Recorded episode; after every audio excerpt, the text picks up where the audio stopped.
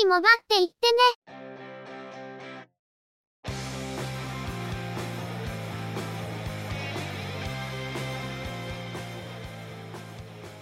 この番組は、モバイル通信に関する技術や業界の動向についてのニュース、アイティー ガジェットについての情報などの話題を中心にご紹介しています。この番組内でのおしゃべりは、すべて合成音声でお送りしております。多少お聞き苦しい箇所もあるかと思いますが、あしからずご容赦ください。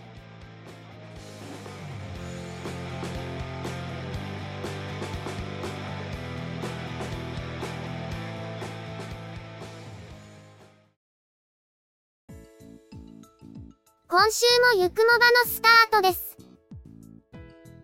お届けいたしますのは、ネタを探してきたり、いろいろしてるのが中の人、またの名をハイマウント。そしてお話をするのは、佐藤ささらと、鈴木つづみと、いやです。ゆくもば、第よんひゃくさんじゅうごかいです。今年も最大できゅうれんきゅうとなるゴールデンウィークがやってまいりました。中の人は会社の特別休日が設定された関係でフルにお休みを取ることになりましたが、前半はいろいろと出かけることになりそうです。初日は食品の買い出し、あとはご家族のメガネの買い替え、二日目はゆくもばの編集と春の天皇賞を見るために引きこもり、みっかめは、急遽スーツを買わなければいけなくなってしまったので、いい機会なのでオーダースーツの採寸というものを体験しようということで、リファレンスのお店に行ってみることにしたようです。リファレンスのアカウントはかなり前に登録していたんですが、当時はお店がいっけんしかなくて、しかもスーツを着ることが減ったことで採寸に行かなかったんですよね。もともと九州、特に福岡の紳士服販売というと、地場の販売会社であった二田が結構なシェアを持っていて、二田か青山か、という時代が結構長かったと思います。業界にいの青木は九州に進出していなかったことで、二田に ティーオービー による経営統合を持ちかけましたが、にせんさんねんに二田と資本、業務提携し、筆頭株主になっていた小中との経営統合に進んでいきました。この流れで、九州でのスーツセレクトとディファレンスの運営は二田が行っていたそうですが、にせんにじゅうねんに二田は小中に吸収合併。旧二田は法人としては消滅し、小中の九州地区部門となりました。中の人が初めてスーツを買ったのは二田の本店だったので、なんとなく因果なものを感じますが、今回は納期の問題があるためオーダーするかは未定ではあるものの、いずれ一着くらいオーダースーツは持ってみたいと言ってます。作るのはいいんですけど、体型が変わらないように注意してもらいたいですよね。というか痩せろ。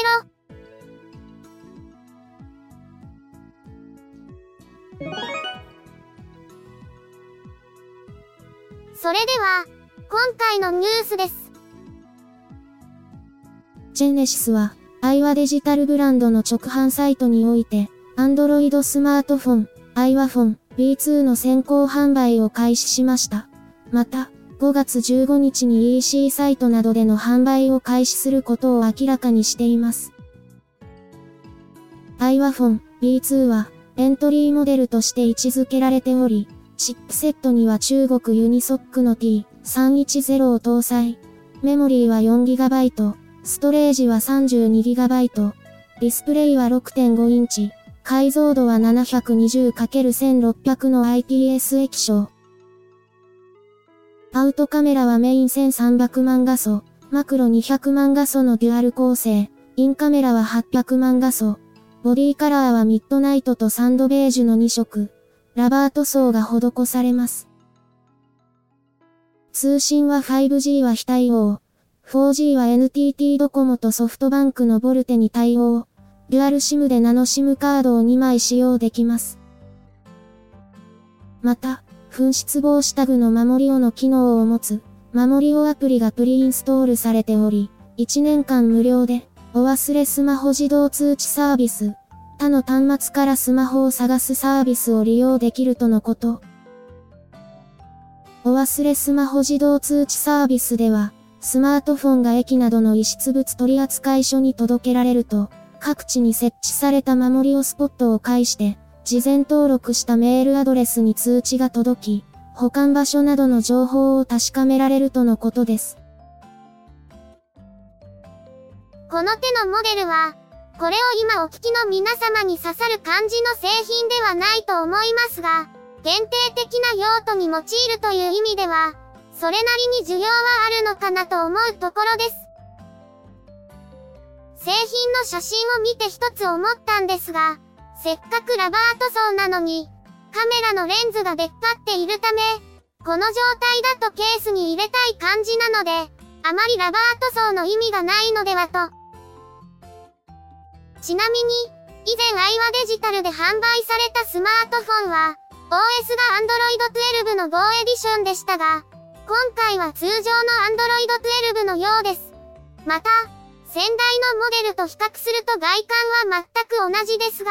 メモリー容量が倍になっています。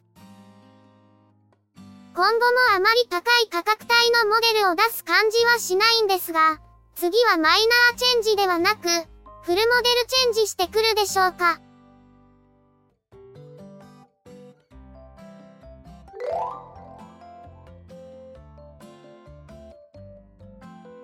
Google は Google 認証システムについて Google アカウントへバックアップし、同期できる機能の追加を発表しました。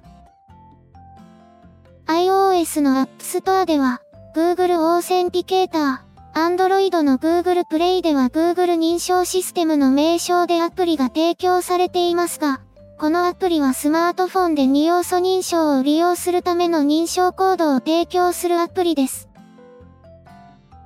これまで複数のデバイスで利用するためには、キューアール コードを使ってコピーする方法が用意されていましたが、これまではもしスマートフォンいちだいのみにインストールして利用していた場合、デバイスを紛失すると、このアプリを使って二要素認証を利用していたサービスでサインインが困難になるリスクがありました。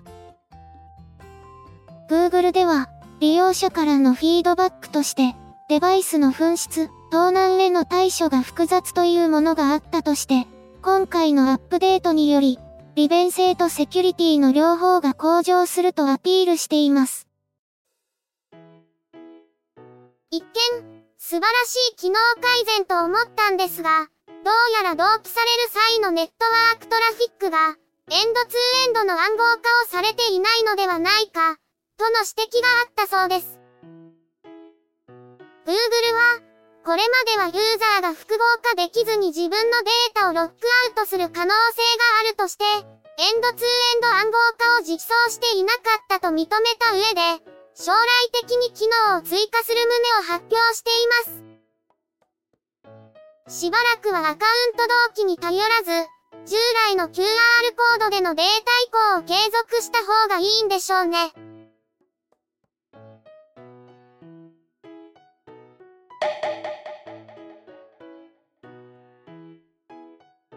デジタル庁はしがつにじゅうくにちからごがつなのかまでの期間中、マイナンバーカード関係の手続きの一部が利用できなくなることを明らかにしました。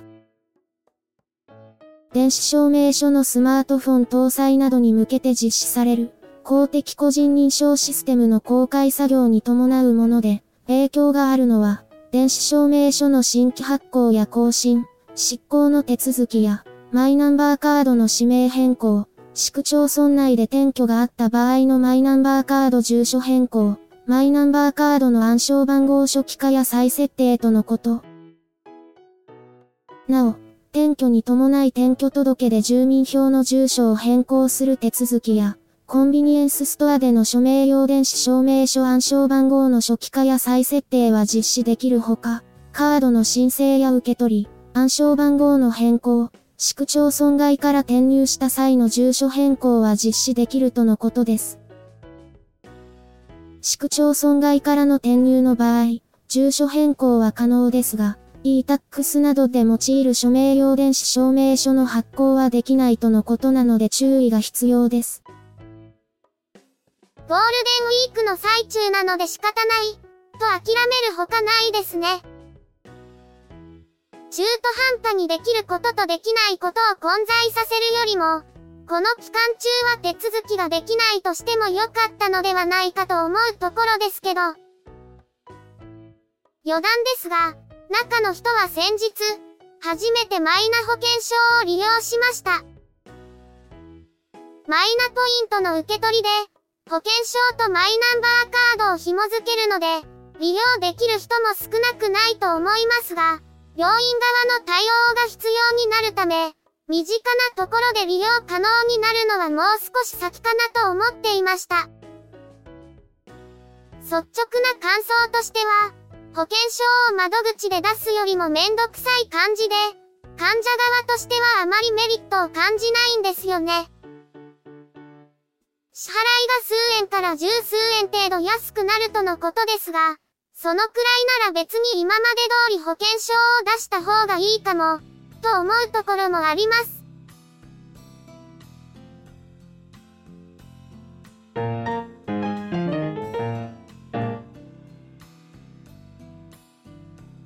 エヌティーティー ドコモは、報道陣向けの説明会の中で、一部で声が上がっている携帯電話がつながりにくい問題について、今年の夏頃までの解消を目指すことを明らかにしました。ここ数ヶ月、都市部の繁華街などでドコモの携帯電話ネットワークがつながりにくいという声が上がっており、ドコモではこうした事象を認識していると説明した上で、その原因をユーザーの増加に伴う通信量の増大のほか、再開発などでのエリア変動、専用の周波数で ファイブジー を提供する、瞬速 ファイブジー の設置が道半ばであることから、フォージー の容量が逼迫することに起因すると説明しました。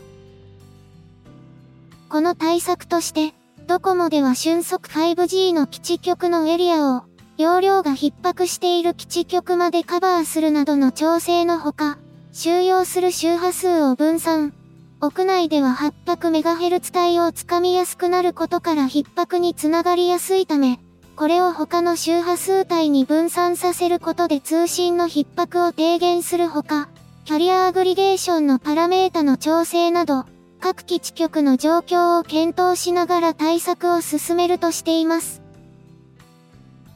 にせんにじゅうさんねん夏までにも問題の解消を図るとの見解を示しています。幸いにも、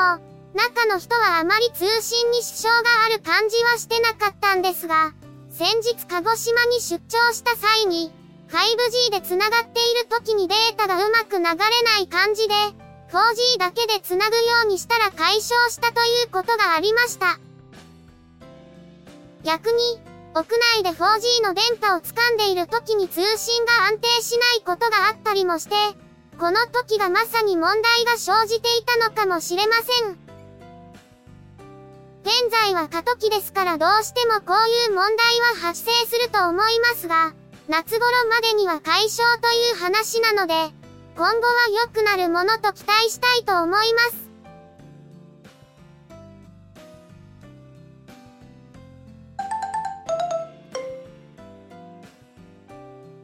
エヌティーティー ドコモは、D アニメストアやディズニープラスなど、ドコモのサービスのユーザーのうち、ドコモの回線契約がないユーザーに対して、サービスが自動解約になる恐れがあることからカード情報の更新を呼びかけています。クレジットカードの国際ブランドからの要請によるもので、クレジットカードの有効期限や予診状況の確認が厳格化されたことに伴い、ごがついつかまでにマイドコモからカード情報を更新する必要があるとのこと。にせんにじゅうさんねんごがつ請求分以降、カード決済が完了しない場合はサービスを解約される場合があるとのことです。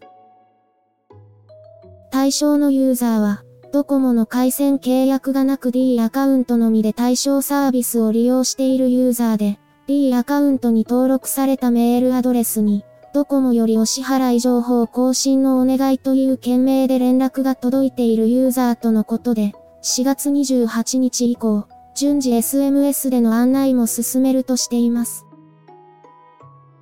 対象サービスの中にはすでに新規受付を終了しているものや料金が改定されているプランもあり、ドコモの解約後やahamoへプランを変更後も同じドコモメールを使用できる。ドコモメール持ち運びについては解約日からさんじゅういちにち以内に再契約しなければ、同じメールアドレスは利用できなくなるとのことです。クレジットカードの有効期限や余震状況は毎月確認されるため、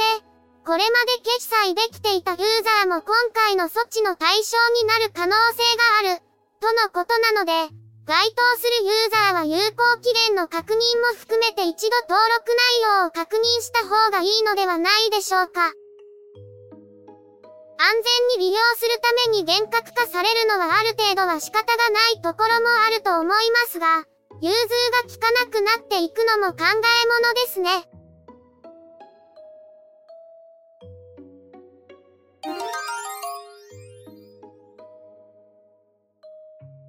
ヤフーや ライン を傘下に持つ Z ホールディングスは、ライン ヤフー株式会社に称号を変更することを明らかにしました。称号変更の理由を、にがつふつかに発表されたヤフーと ライン、Z ホールディングスのさんしゃを中心とした再編としており、再編の完了を予定しているじゅうがつついたちの称号変更を目指して、ろくがつの定時株主総会で議案が提出されるとのことです。ライン と Yahoo の経営統合に伴い、Z ホールディングスを含む会社の変遷は非常に複雑ですが、再編完了とともに両社の名前がそのまま残る、マクダメル・ダグラスみたいな会社名になるようです。英文表記では エルワイ コーポレーションになるそうですが、国内もそれで良かったのでは、と思ったりもしますが。今回のニュースは以上です。しがつさんじゅうにちは、京都競馬場で春の天皇賞が開催されました。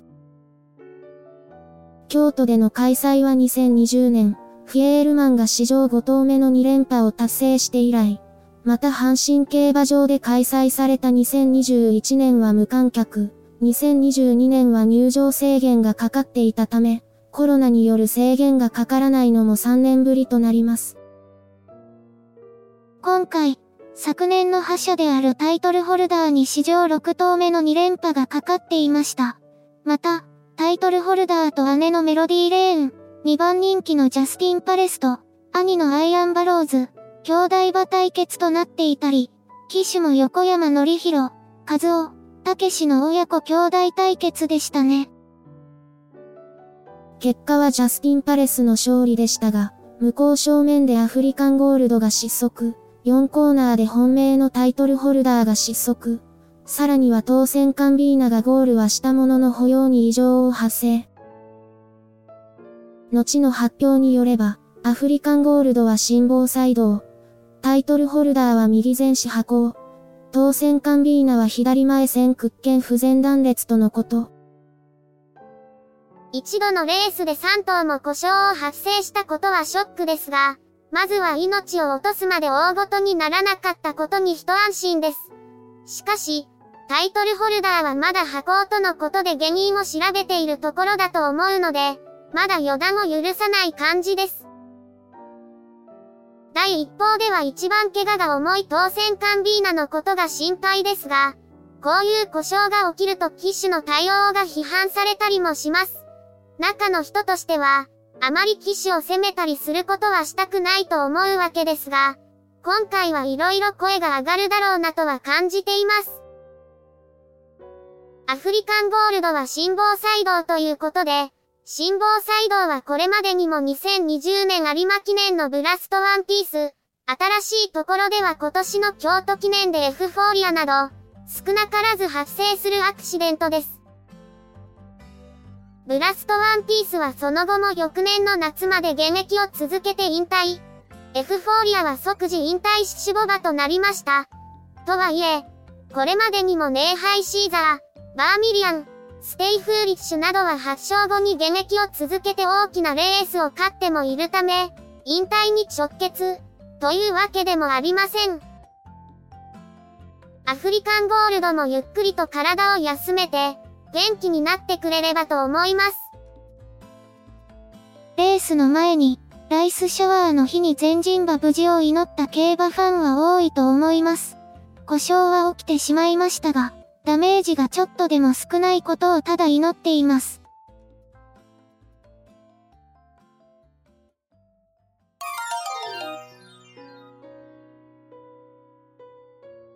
今週のゆくもばは、そろそろお別れです。ゆくもばへのご意見やご感想、その他何かコメントしたいことがありましたら、ぜひ遠慮なくお寄せください。Apple Podcast へのレビュー投稿、ブログへのコメント、メールフォームからの投稿、Twitter でハッシュタグ、シャープ y, u, k, u, m, o, b, a をつけたツイートなど、送りやすい方法でお気軽にいただければと思っています。ハッシュタグはアルファベット小文字。日本語ハッシュタグは使用していませんのでご注意ください。他にも Facebook ページや Discord サーバを運用しており、こちらでのコメントも歓迎します。詳細は Twitter アカウントをご参照いただければ幸いです。いただきましたコメントは、おおよそ月末をめどにしてご紹介させていただいています。また、ゆくもばで過去に配信していたものの再配信、ゆくもばアーカイブスを不定期で連続配信しています。お時間がありましたら、過去の振り返りとしてお聞きいただければ幸いです。では、今回はこれで失礼いたします。また次回、皆様のお耳にかかれますように。ゆっくりもばっていってね。ゆくもばは、チェビオ、クリエイティブスタジオを使って作成しています。番組作成にかかる一切を取り行うのは、中の一言ハイマウント。お話をしましたのは、佐藤ささら、鈴木つづみ。いや、でした。